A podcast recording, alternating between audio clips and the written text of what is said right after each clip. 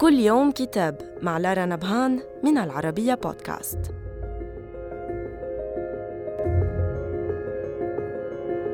كتابنا اليوم بعنوان لبنان ومسألة الشرق الأوسط للمؤرخ كمال الصليبي وترجمة محمود شريح.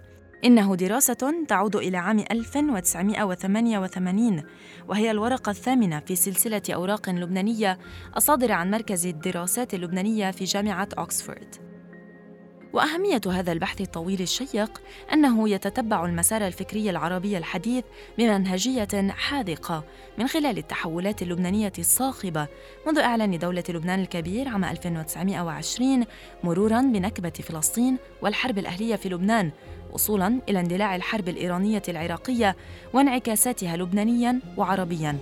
ومن دون أن يقول ذلك صراحة يلحظ القارئ هذا الميل عند الصليب لاعتبار لبنان والقضية الفلسطينية هما المختبر الذي من خلالهما بمقدوره أن يقرأ الظواهر والمفاصل ويستخلص العبر.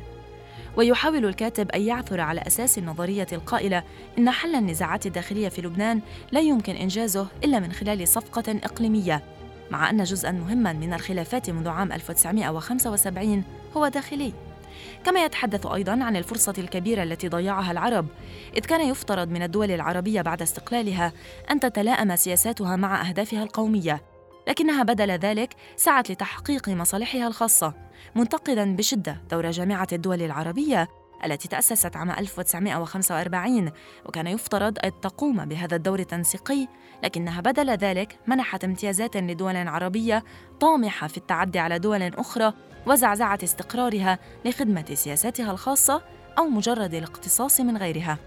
ولبنان كان ضحية نموذجية لمثل هذه الاختبارات. صدر الكتاب عن دار نيلسون في بيروت وإلى اللقاء مع كتاب جديد.